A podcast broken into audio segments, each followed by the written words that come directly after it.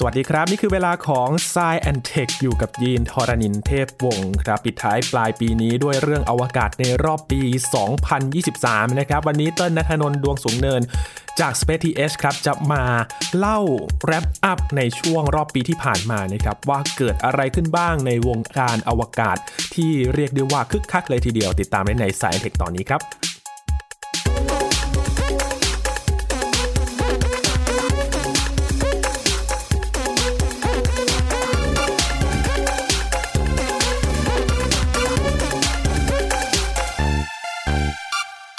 นับเส้นทางบินอวกาศเป็นอีกหนึ่งเส้นทางการขนส่งทางอากาศนะครับ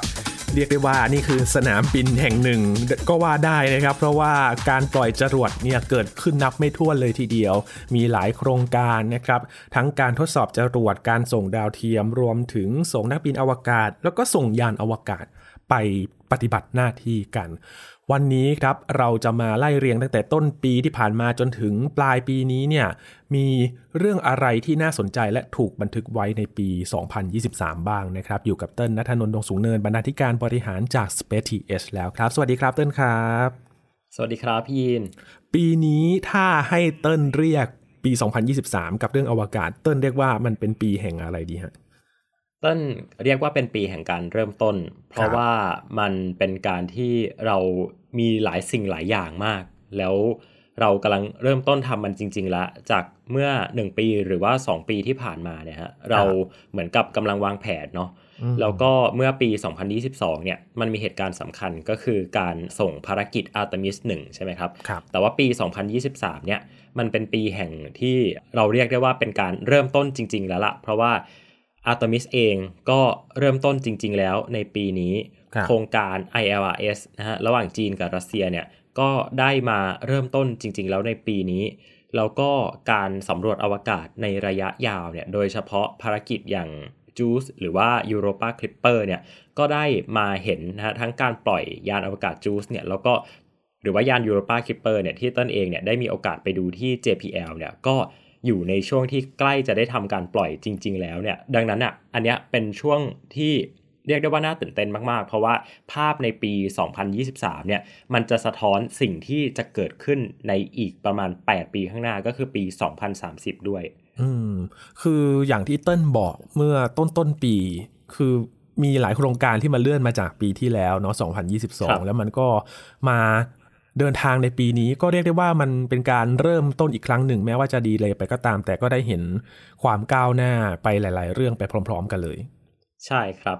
โดยที่ข้อมูลเนี่ยที่เราจะมาพูดคุยกันในตอนนี้เนี่ยมันก็จะรวบรวมมาจากประมาณ 3-4 แหล่งเนาะอันนี้ต้องเล่าให้คุณผู้ฟังฟังก่อนนะครับเผื่อใครที่สนใจและอยากจะไปติดตามอ่านต่อเนี่ย ชุดแรกเนี่ยก็น่าจะมาจากบทความที่ต้นทำสรุปเอาไว้ใน Space TH นะครับ แล้วก็อีกอันนึงเนี่ยก็คือมันมีวิกิพีเดียนะครับ ที่มีคอนทริบิวเตอร์หรือว่าผู้ที่มาร่วมกันเขียนข้อมูลเนี่ยเขาเอาข้อมูลต่างๆเนี่ยมาลงเอาไว้อย่างละเอียดมากเลยนะครับ ชื่อบทความว่า 2023 in space flight หรือว่าการเดินทางท่องอวกาศในปี 2023 นะครับเขาจะมีตัวเลขสรุปให้เราดูเลยว่ามีการปล่อยยานอวกาศเนี่ยทั้งหมด กี่ครั้งนะครับ แล้วก็ประเทศไหนมีการประสบความสำเร็จในการส่งดาวเทียมส่งยานอวกาศครั้งแรกบ้าง มีจรวดลำไหนที่เป็นจรวดที่ได้ขึ้นบินครั้งแรกบ้างนะครับอืมแล้วก็ตัวเลขเชิงสถิติต่างๆ ออกมาเนี่ยเรียกได้ว่าโอ้โห คนที่เข้ามา contribute บทความนี้เป๊ะกันมากๆ แหล่งข้อมูลอ้างอิงจัดเต็มมาก อืมคือมันเหมือนเป็นสารานุกรมจริง ๆ เลยเนาะวิกิพีเดียใช่มันมีทั้งเรื่องวิทยาศาสตร์เองมันก็แยกไปอีกไทม์ไลน์หนึ่งนะ ถ้าพี่ลองใช่ไล่ดูในวิกิพีเดีย แล้วก็มีเรื่องราวอื่นๆมากมายที่เขาสรุปมาร่วมกันทำมาด้วย ใช่ครับ เริ่มกันที่ต้นปีเนาะมันสืบเรื่องมาจากโครงการ Artemis ที่ปีที่แล้วเนี่ยสำเร็จในเรื่องของ Artemis 1เนาะแล้วแน่นอนว่า Artemis 2เนี่ยก็ต้องเตรียมเดินทางต่อ คราวนี้มีครับมนุษย์ที่จะเตรียมไป แล้วเราก็ได้เห็น4รายชื่อที่จะเดินทางไปกับ Artemis 2ใช่ไหมฮะใช่ครับก็เป็นการประกาศในเดือนเมษายนเนาะครับเพียงแค่ไม่กี่เดือนหลังจากที่เราได้เห็นอาร์ทิมิสหนึ่งเนี่ยที่ไม่มีมนุษย์เดินทางไปด้วยเนี่ยประสบความสำเร็จนะฮะในการที่บินเที่ยวบินทดสอบครั้งแรก แล้วก็นาซาเองเนี่ยก็เรียกได้ว่าจัดอีเวนต์ใหญ่โตมากๆนะครับ ถ้าย้อนกลับไปตอนนั้นเนี่ยเราจะเห็นโอ้โหนักบินอวกาศมากมายหลากหลายรุ่น หลากหลายคนเนี่ยรวมถึงผู้อำนวยการนาซาเนาะบิลเนลสันเนี่ยก็เป็นนักบินอวกาศใส่ชุดนักบินอวกาศเดินมาพร้อมกับกลุ่มนักบินอวกาศคนอื่น ๆด้วย แล้วก็มาประกาศรายชื่อของนักบินอวกาศทั้ง 4 คนที่จะได้เดินทางไปดวงจันทร์ก็ถือว่าเป็นภาพที่น่าจะเป็นภาพแรกอะถ้าพูดถึงปี 2023อะมองย้อนกลับมาเนี่ยเราน่าจะได้เห็นภาพนี้ อืม คือแม้ว่ายังจะไม่เดินทางเนาะแต่ว่าเราก็ได้เห็นมันเป็นก้าวสำคัญแหละที่มนุษย์สี่คนกลุ่มนี้เนี่ย ที่เขาจะไปใกล้ดวงจันทร์ที่สุดเท่าที่เคยเดินทางมาในรอบ 50 ปีเลย ใช่ครับ โดยที่ 4 คนนี้เนี่ยก็คือคุณรีดไวส์แมนนะครับวิกเตอร์ โกลเวอร์นะครับ ซึ่งคุณวิกเตอร์ โกลเวอร์เนี่ยก็เป็นนักบินอวกาศผิวสีคนแรกที่จะได้เดินทางไปดวงจันทร์นะครับ แล้วก็คุณคริสติน่าโคกนะครับ คุณคริสติน่าเนี่ยก็จะเป็นนักบินอวกาศผู้หญิงคนแรกที่ได้เดินทางไปดวงจันทร์ด้วย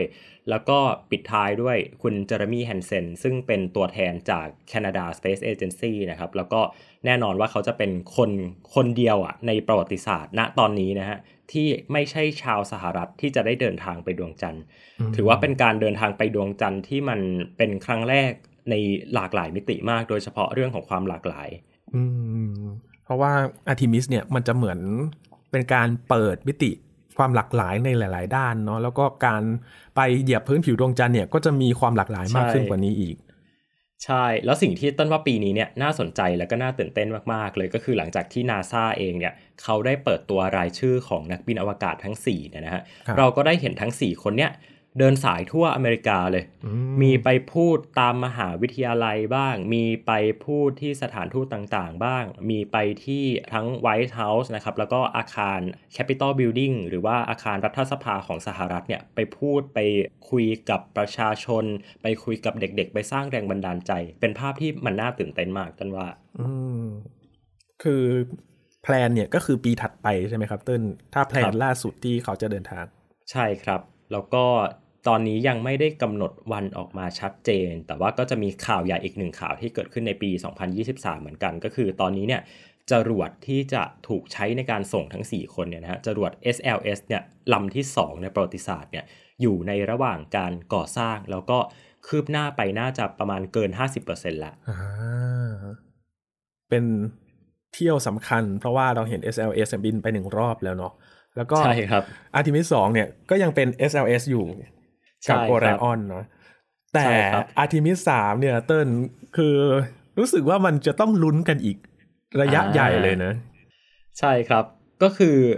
ยาน Starship เนาะของครับ SpaceX ที่จะถูกใช้เป็นยานอวกาศที่จะนำนักบินอวกาศเนี่ยมาลงจอดบนพื้นผิวของดวงจันทร์นะครับ ก็คือไปโคจรรอบดวงจันทร์รอนะครับ แล้วก็ตัวยาน Orion เนี่ยก็จะไปเชื่อมต่อ แล้วก็พานักบินอวกาศลงมาสู่ผิวดวงจันทร์ SpaceX เนี่ยเขาได้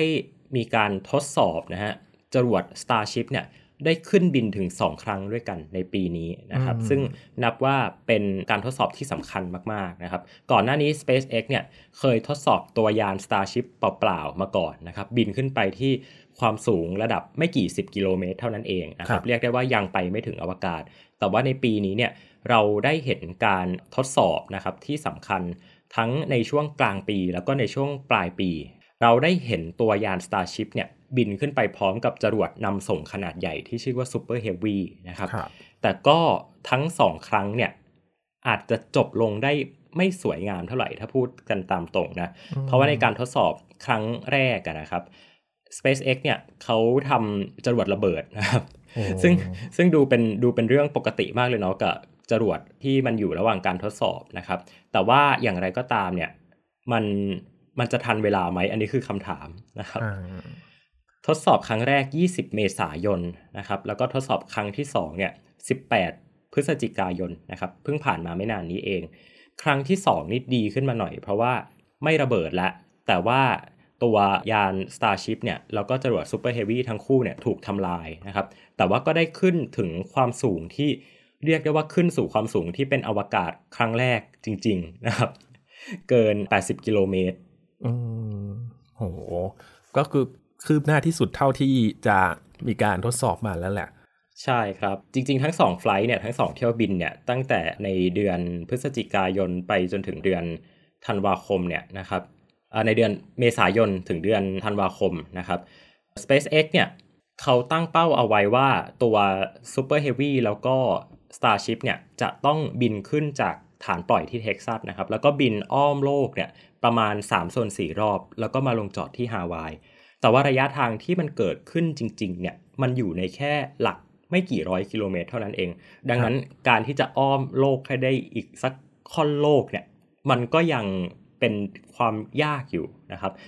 ก็น่าสังเกตว่าในปีหน้าเนี่ย SpaceX จะมีการทดสอบขึ้นบินอีกครั้งเมื่อไหร่นะครับ แต่ก็จะมีข่าวนะครับ มีข่าวจากหลายแหล่งรายงานพร้อมกัน Space News ก็รายงานนะครับ NASA Space Flight ก็รายงานบอกว่าในครั้งหน้าเนี่ยวัตถุประสงค์ในการทดสอบเนี่ย SpaceX จะต้องทดสอบเติมน้ำมันนะฮะเติมเชื้อเพลิงในวงโคจรแล้ว นั่นหมายความว่าอะไร หมายความว่าตัวยาน Starship เนี่ยจะต้องบินขึ้นไปนะครับสองลำแล้วก็ไปเชื่อมต่อกันไปด็อกกันบนอวกาศ แล้วก็ทดลองการโอนถ่ายเชื้อเพลิง ซึ่งนี่จะเป็นกระบวนท่าที่สำคัญมากๆในโครงการ Artemis แล้วก็ถ้า SpaceX ทำอันนี้สำเร็จได้เมื่อไหร่เนี่ยต้นถือว่าตัวโครงการเนี่ยคืบหน้าไปเยอะมากๆแล้ว อืมคือมันเป็น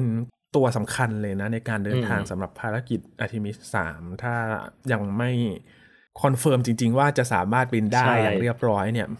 มันน่าจะมีผลกับกำหนดการพอสมควรเลยนะต้น ใช่ครับ เพราะว่าอย่างที่บอกว่าขึ้นบินแล้วก็โคจรรอบโลกอย่างเดียวเนี่ยมันไม่พอไง การไปดวงจันทร์เนี่ยมันใช้น้ำมันมากกว่าหนึ่งถัง ดังนั้นครับต้องมีการส่งยานอวกาศอีกลำยาน Starship อีกลำเนี่ยขึ้นไปเติมเพื่อที่จะให้มั่นใจได้จริง ๆ ว่า Artemis เนี่ยเกิดขึ้นแน่ ๆ ก็น่าจะวัดกันที่ตรงนี้แหละครับ อืมแล้ว อย่าง SpaceX เนอะเราจะเห็นบริษัทเดียวที่เป็นบริษัทเอกชนมาตลอดเลยจะพูดถึง SpaceX กับ NASA เนี่ย แต่ล่าสุดเหมือนจะมีความร่วมมือบริษัทเอกชนเพิ่มเติมที่ NASA เนี่ยอ่าให้สิทธิ์เพิ่มด้วยนั่นก็คือ Blue Origin นะครับเติ้ลใช่ครับ เรียกได้ว่ากลับเข้ามาแล้ว หลังจากที่ก่อนหน้านี้มีดราม่ากันใหญ่โตเออเป็นข่าวดราม่ากันใหญ่โตจริง ๆ เพราะว่าเขามีการฟ้องร้องกันด้วยนะครับ ฟ้องร้องบอกว่า NASA เนี่ยผูกขาดด้านการตลาดกับ SpaceX นะฮะ จนในที่สุดก็ NASA ก็ประกาศนะครับ อีก 2 บริษัทนะก็คือ Blue Origin แล้วก็ทางด้านของ National Team ที่เป็นการรวมตัวกันของบริษัทอีกหลากหลายบริษัทนะฮะในตลาดเนี่ยก็ได้เป็นบริษัทคู่สัญญากับ NASA ในที่สุด แต่ว่าตัวแผนการอะไรเนี่ยยังไม่ได้ออกมาชัดเจน แล้วก็ค่อนข้างมั่นใจได้อยู่ว่า NASA เนี่ยไม่ได้มองว่าการที่เอาบริษัทเข้ามาเพิ่มเนี่ยเป็นแผน B ให้กับ Artemis 2หรือ Artemis 3 ยังไงยานอวกาศที่จะต้องไปลงจอดบนดวงจันทร์เนี่ย ก็น่าจะยังต้องเป็น SpaceX อยู่ ครับ อืม คือคงไม่มีการลัดคิวกันแน่นอน ใช่ เพราะว่าถ้าดูจากไทม์ไลน์แล้วเนี่ย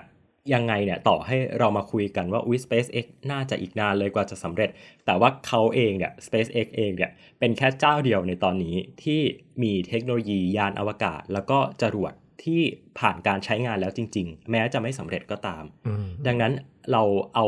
กำลังใจมาช่วยลุ้น SpaceX กันดีกว่าครับว่าเขาจะทำได้สำเร็จเร็วแค่ไหนอืมยังไงก็ต้องตามแผนที่กำหนดไว้เนาะเพราะว่าจริง ๆ แล้วถ้าย้อนกลับไปเนี่ยกว่าจะ SpaceX จะมาถึงตรงนี้ได้ก็นานพอสมควรเลยนะ กว่าจะมาถึงจุดนี้ครับ ใช่อืม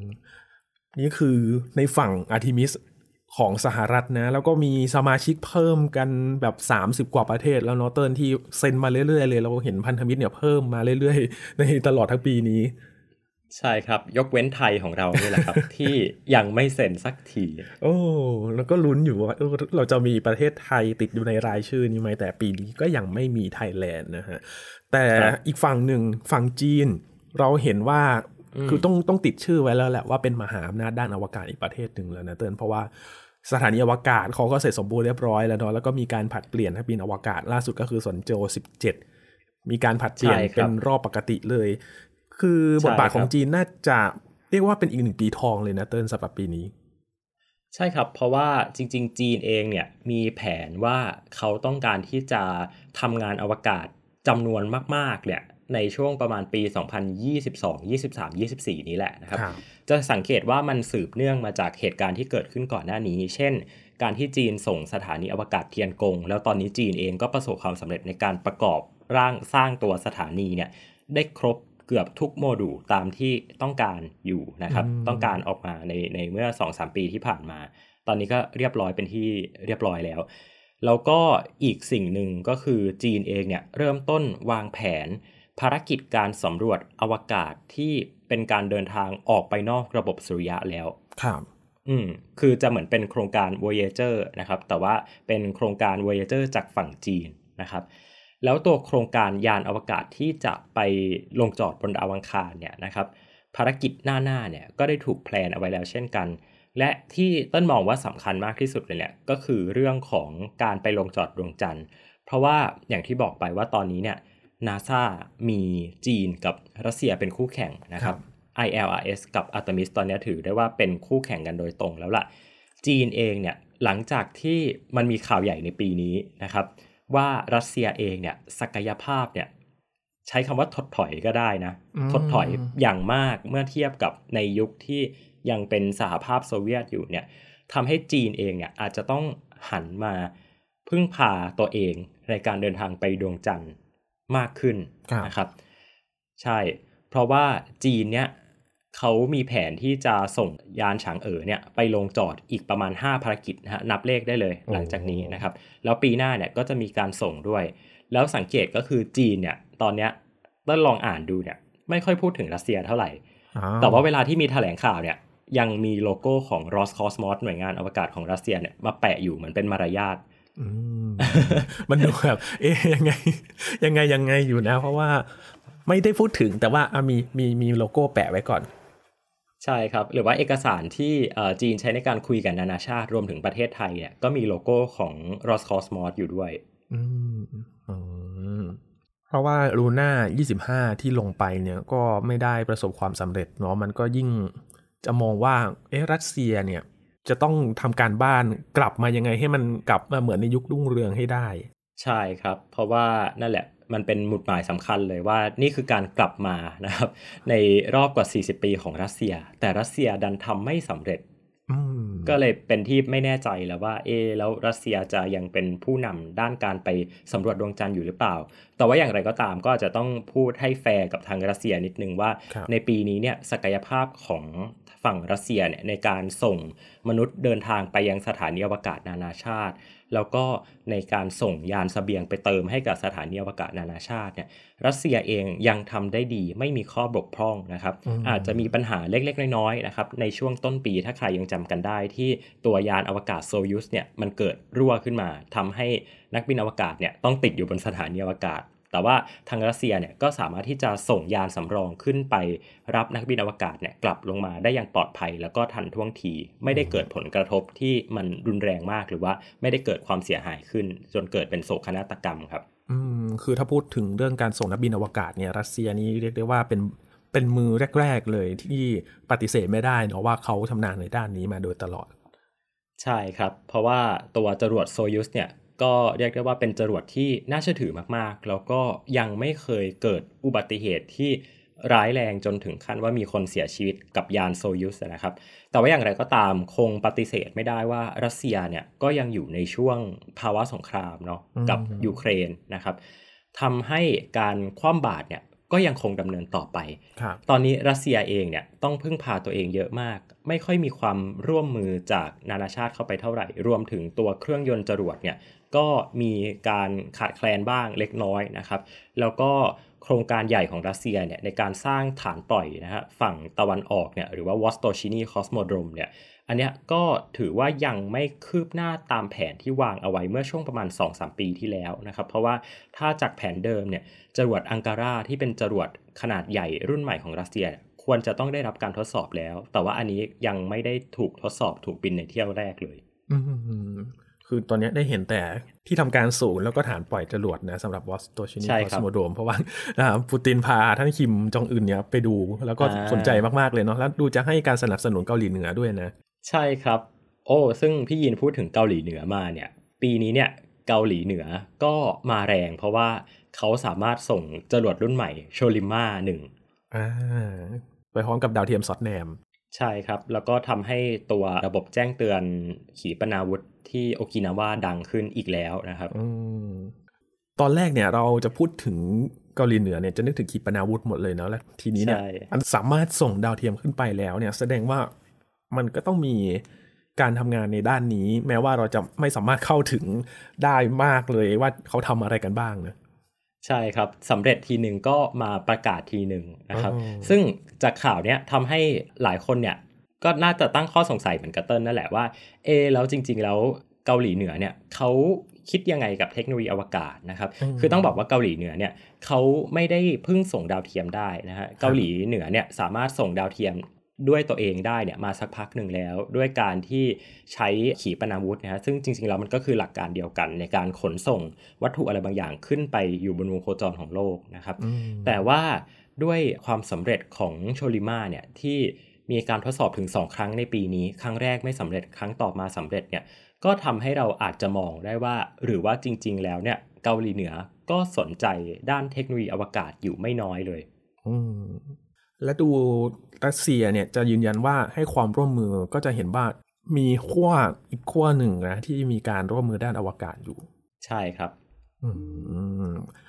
ประเทศแถบเอเชียเนี่ยเริ่มจะเห็นบทบาทมากขึ้นแล้วเนาะถ้าอยู่ในเอเชียอยู่เนี่ย ญี่ปุ่น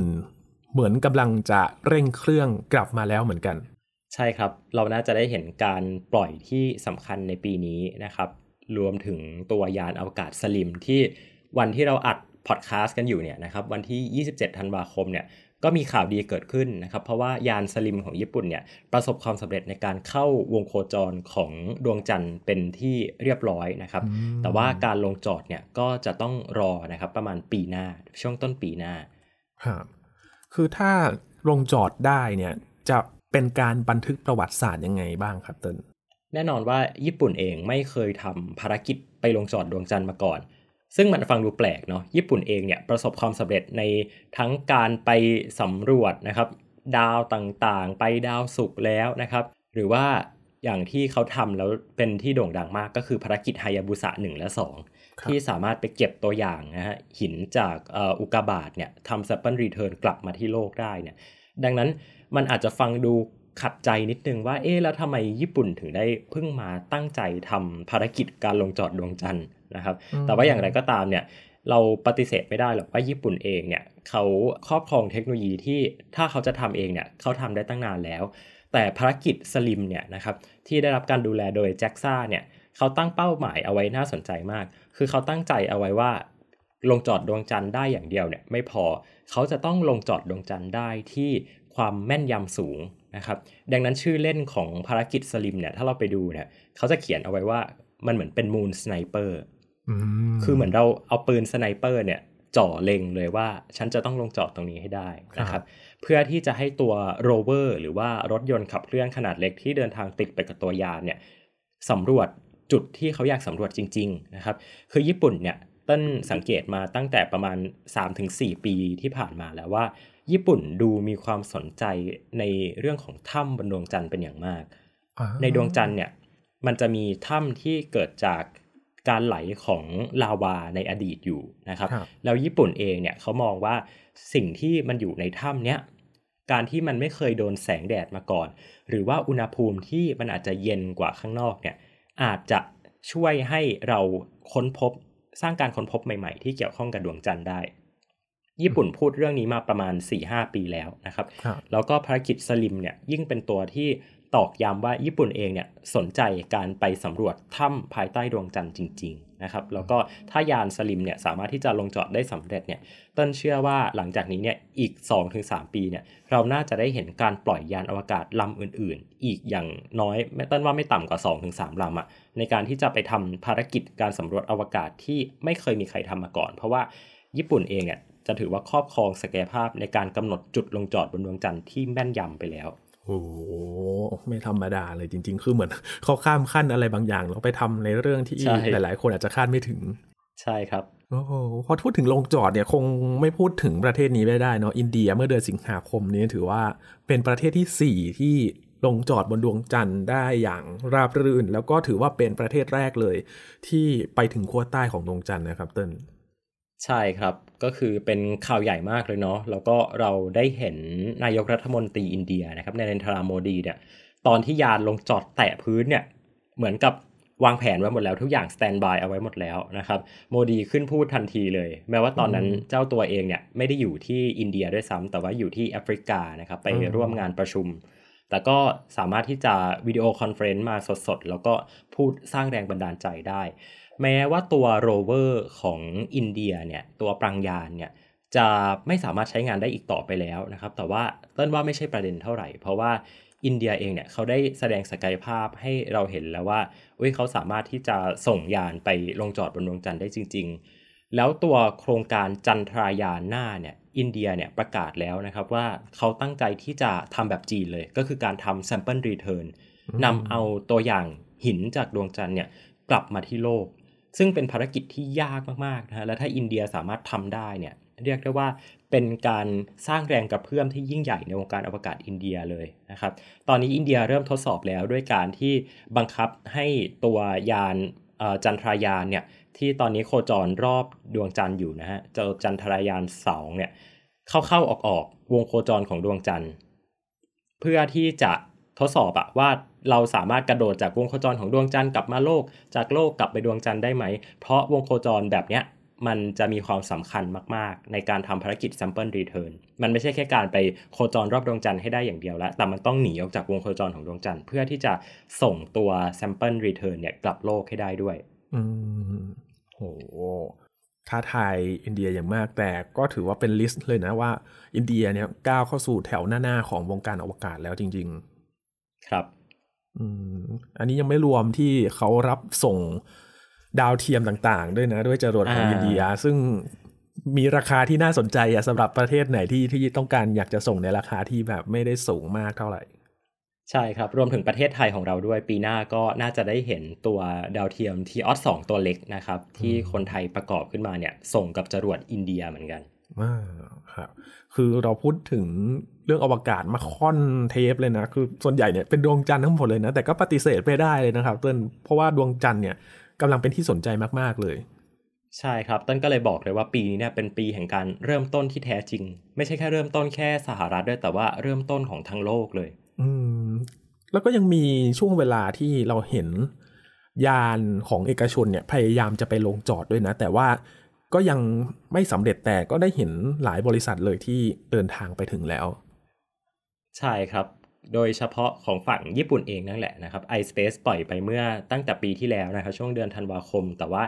การลงจอดจริงๆเนี่ยก็ยังทำไม่สำเร็จอยู่นะครับ รวมถึงสิ่งที่เรียกได้ว่าไม่พูดถึงไม่ได้เนี่ยทีมเอกชนจากฝั่งสหรัฐเนี่ยที่ได้รับสัญญา CLPS นะฮะเป็นสัญญาของ NASA ในการส่ง ตัว payload เนี่ยไปลงบนพื้นผิวของดวงจันทร์นะครับคล้ายๆ กับการที่ว่าจ้าง SpaceX ไปส่งนักบินอวกาศ แล้วก็ส่งสเสบียงที่สถานีอวกาศนานาชาตินั่นแหละครับ บริษัทแรกที่จะไปเนี่ยตอนแรกเขาจะไปในปีนี้นะครับ แต่ว่าก็ถูกเลื่อนออกไปนะครับ โดยที่บริษัทที่จะไปเนี่ยก็คือ Astrobotic นะครับ เจ้าของเทคโนโลยียาน Peregrine 1 นะครับ ตอนแรกเขาจะปล่อยช่วงวันคริสต์มาสเลยนะครับ วันเดียวกับเจมส์เว็บเลย แต่ว่าตอนนี้ประกาศออกมาแล้วว่าเลื่อนไปเป็นช่วง ต้นเดือนมกราคมนะครับ ก็อีกไม่กี่วันเท่านั้นแหละก็รอดูเหมือนเหมือนแทบไม่ได้พักหายใจเลยนะสำหรับข้ออวกาศก็คือดูได้รุนได้ตลอดทั้งปี ใช่ครับ โอ้โหคือเราไกลไปจากดวงจันทร์บ้างไหมครับเติ้ลเพราะว่ายังมีหลายภารกิจที่จะเดินทางไกลเหมือนกันนะ ไม่ใช่แค่มีดวงจันทร์เหมือนกัน นั่นก็คือ ทั้งกล้องโทรทัศน์อวกาศรวมถึงยานสำรวจดาวพฤหัสที่ออกเดินทางในปีนี้เรียบร้อยแล้ว ใช่ครับ ยานจูสนะฮะของฝั่งอวกาศยุโรปนะฮะอีซ่านะครับเขานำขบวนไป เพราะว่าเดี๋ยวมันจะมียานอีกหนึ่งลำตามไปในปีหน้านะฮะก็คือยาน Europa Clipper ตัวจูสเนี่ยจะโคจรรอบดาวเพื่อสบดีนะครับ แล้วก็สำรวจตัวดวงจันทร์ของดาวพฤหัสบดีที่มีความสำคัญมาก ๆ ก็คือดวงจันทร์ยูโรปานะครับยูโรปาเนี่ยมนุษย์ตั้งเป้าว่าอยากไปสำรวจ นานมากแล้วนะตั้งแต่ในยุคของ Voyager แล้วเนี่ย เพราะว่ามันดูมีความสัมพันธ์เชิงระบบกับตัวมันเองนะครับ กับดาวแม่ของมัน แล้วก็ทางคุณสมบัติทางธรณีวิทยาของมันเนี่ยที่น่าสนใจมากๆ ดังนั้นถ้าส่งไปได้เนี่ยเราน่าจะได้สร้างการค้นพบอะไรใหม่ๆ เยอะขึ้นมาก โดยเฉพาะในเรื่องของ astrobiology หรือว่าชีววิทยาดาราศาสตร์ ก็น่าจะได้รู้กันสักทีครับว่าปัจจัยที่มันจะก่อกำเนิดชีวิตเนี่ยมันสามารถเกิดขึ้นได้บนดวงจันทร์บริวารของดาวพฤหัสบดี หรือว่าบนดาวเคราะห์อื่นในระบบสุริยะจักรวาลหรือเปล่าคือถ้านับจากนี้เนี่ยอีกประมาณ 6-7 ปีเนาะเราถึงจะรู้ว่าข้อมูลที่เห็นเนี่ยมันคืออะไรบ้างแต่ว่าการออกเดินทางครั้งนี้นี่ถือว่าสำคัญจริง ๆ เพราะว่าเราไม่ได้เห็นข้อมูลจากดาวเคราะห์ดวงอื่นๆมาสักพักแล้วนะครับเต้น ใช่ครับ ตอนนี้ยานอวกาศที่โคจรรอบดาวเคราะห์ต่างๆเนี่ยก็เริ่มที่จะถึงแก่อายุแล้วนะครับที่จะต้องไปแล้ว โดยเฉพาะยาน Cassini เนี่ยที่ไปสำรวจดาวเสาร์ตอนนี้เราก็ไม่มียานโคจรรอบดาวเสาร์อีกต่อไปแล้วนะครับ รวมถึงยานอวกาศ Juno ที่โอเค เราอาจจะมีข่าวดีที่นาซาประกาศต่ออายุนะครับ แต่ว่าวันหนึ่งเนี่ย Juno ก็จะไม่อยู่กับเราแล้วเหมือนกัน ตามอายุไขแล้วก็การใช้งานนี่ถือว่ายืดขั้นสุดแล้วนะ เพราะว่าจริง ๆ แล้วยานต่างๆ อย่างที่เติ้ลบอกเนาะเล่าให้ฟังในหลาย ๆ เทปบอกว่าจริง ๆเขาก็มีกำหนดอยู่ช่วงหนึ่ง แต่ว่ามันก็ยืดได้แต่ก็ยืดได้ด้วยใช่ระยะเวลาหนึ่งจริง ๆ ใช่ครับ อย่างปีนี้เนี่ยอย่าลืมนะว่าปีนี้เป็นปีที่เราไม่มีอินไซต์แล้ว เพราะว่า i n s i ซต์เนี่ยประกาศไปเมื่อช่วงปลายปีที่แล้วนะครับว่าตัดการเชื่อมต่อ เนื่องจากตัวพายุฝุ่นบนดาวอังคารทำให้ตัวยานเนี่ยไม่สามารถที่จะผลิตกำลังไฟมาเลี้ยงอุปกรณ์ต่างๆ ได้อีกต่อไปแล้ว ดังนั้นถ้าให้ตอบคำถามว่าบนดาวอังคารตอนนี้มีอะไรบ้างนะครับ ตอบได้เลยว่ามีแค่ curiosity แล้วก็ perseverance เพราะยานของจีนเองเนี่ยก็ไปแล้วไปแล้วเหมือนกัน ใช่ ตอนนี้เราเหลือยานที่อยู่บนผิวดาวอังคารที่กำลังใช้งานได้จริงเนี่ยอยู่แค่ 2 ตัวเท่านั้นเองนะครับก็ต้องรอดูว่าใครจะส่งไปเพิ่ม เพราะว่าจริง ๆ แล้วช่วงเวลาที่ผ่านมามันเพิ่งถึงรอบของการเขาเรียกว่า launch window เนอะเติในการไปดาวอังคาร แต่ว่าไม่ได้มีอะไรที่เดินทางไปดาวอังคารเลยใช่ไหมใช่ครับ แต่ว่าปีหน้าเนี่ยก็จะมีอีกหนึ่งภารกิจก็คือ MMX นะครับ อันนี้ของญี่ปุ่น มาเชียนมูนนะครับ M M ตัวแรกก็คือมาเชียนนะ M ตัวที่ 2 ก็คือมูนแล้วก็ตัว X เนี่ยคือ exploration ดังนั้นชื่อบอกอยู่แล้วว่า เป็นภารกิจที่อุ้ยไม่ได้แค่ไปลงจอดที่ดาวอังคารนะ แต่ว่าไปลงจอดที่ดวงจันทร์โฟบอสของดาวอังคารเลย อันนี้ก็ดำเนินโดยญี่ปุ่นนะครับ กับทางด้านขององค์การอวกาศฝรั่งเศสนะครับคาเนสร่วมมือกันแล้วก็เรื่องของเห็นไหมว่าญี่ปุ่นมาแรงเนาะเออมาแรงจริง ๆ นะ เพราะว่าโอ้โห เหมือนเขามาแบบเงียบๆแต่จริง ๆเขาก็ซุ่มทำหลาย ๆ อย่างไปแล้วเหมือนกัน ครับ อีกเรื่องหนึ่งที่เราได้ตื่นเต้นกันตั้งแต่ปีที่แล้วนะครับเติ้ลนั่นก็คือภาพถ่ายอวกาศจากกล้องโทรทัศน์อวกาศเจมส์เว็บก็ครบรอบหนึ่งปีแล้วนะที่เราได้เห็นภาพชุดแรกแล้วก็เห็นมาอย่างต่อเนื่องเลย แล้วก็ปีนี้เองเนี่ยก็มีกล้องโทรทัศน์อีกตัวหนึ่งที่จะไปเสริมกำลังในการค้นหากำเนิดจักรวาลด้วยนะครับเติ้ลอ่าใช่ครับ เพราะว่าจริง ๆ แล้วเนี่ย กล้องเจมส์เว็บเนี่ยเป็นกล้องโทรทัศน์อวกาศที่เขาจะถ่ายภาพในสิ่งที่เรียกว่ามิติแบบ Deep Field นะครับ Deep Field เลยเนี่ยก็คือตัว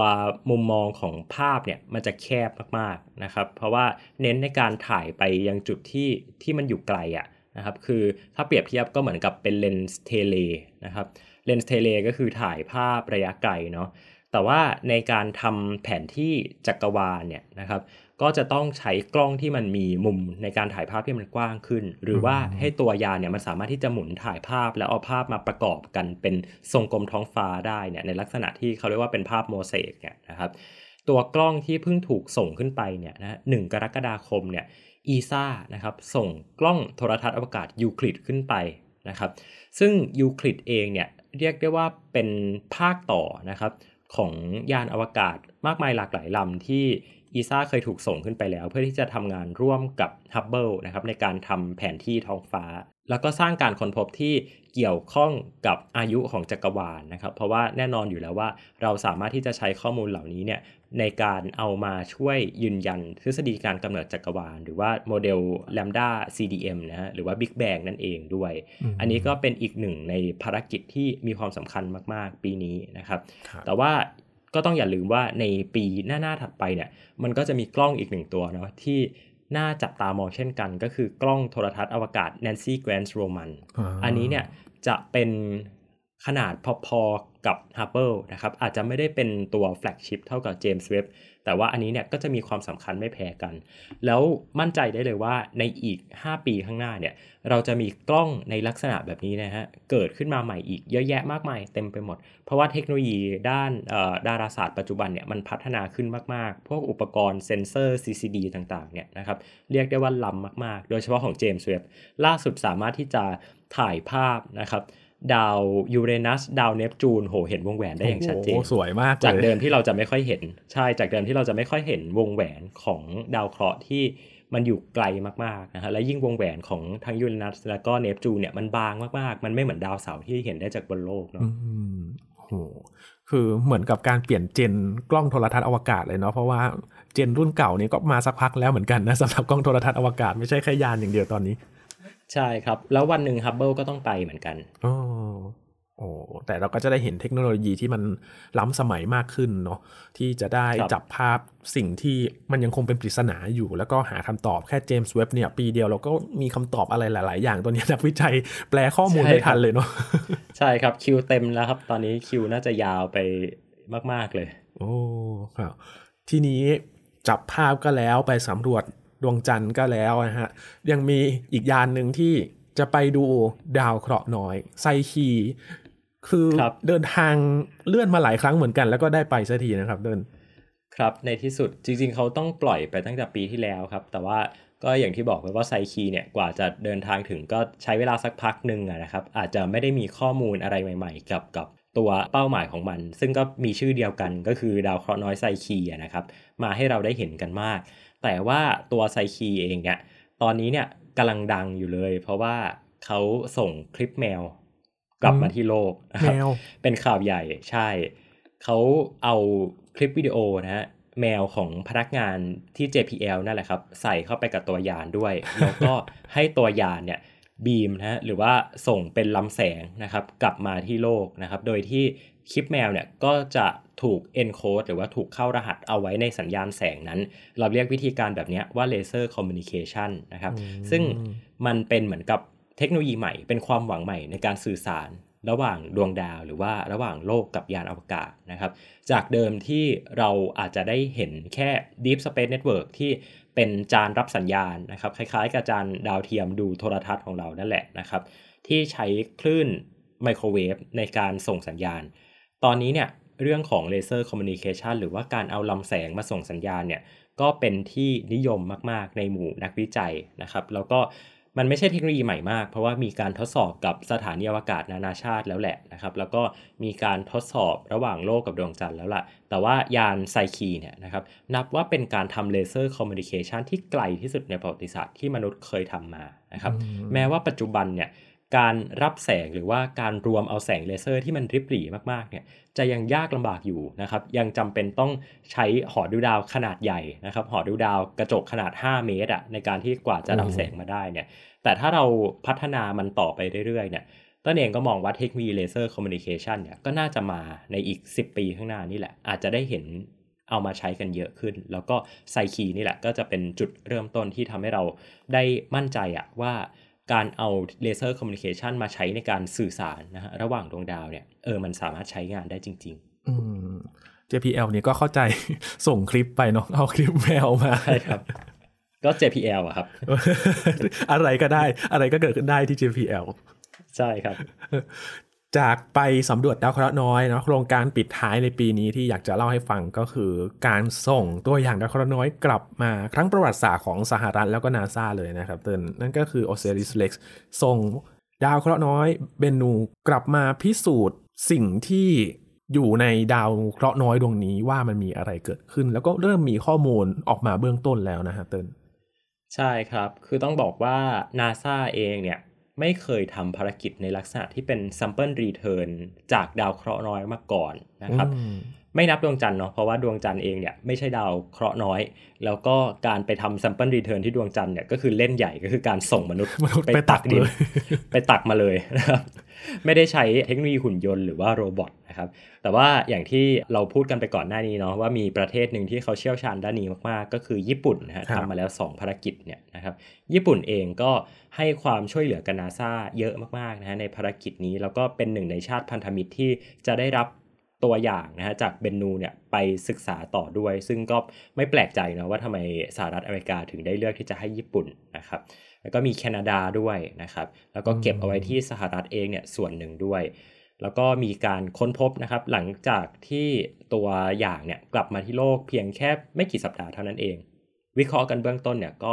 สามารถที่จะยืนยันได้นะครับว่ามีองค์ประกอบที่สำคัญของธาตุประกอบที่สามารถประกอบสร้างเป็นน้ำหรือว่า H2O เนี่ย ขึ้นมาได้นะครับ แล้วก็เลยเป็นข่าวใหญ่นะครับ เพราะว่าเรามาถูกทางแล้วล่ะนะครับ ดังนั้นในอนาคตเนี่ยหลังจากที่ NASA ทำภารกิจ OSIRIS REx ไปแล้วเนี่ยเราก็มีโอกาสเนาะที่จะได้เห็นการทำ sample return อีกในอนาคตของ NASA ซึ่งแม้ว่าจะยังไม่ได้ประกาศออกมาว่าคืออะไรเนี่ยแต่ว่าถ้า NASA มั่นใจอะว่ามาถูกทางอะเขาก็จะไปต่อ เงินเยอะอยู่แล้วอะไม่ต้องห่วง แล้วก็โอเซลิสเนี่ยต่ออายุด้วยนะ เดินทางไปต่ออ่าใช่ครับเออใช่ครับ ถือว่าใช้งานได้อย่างคุ้มค่าเลยแหละนะครับ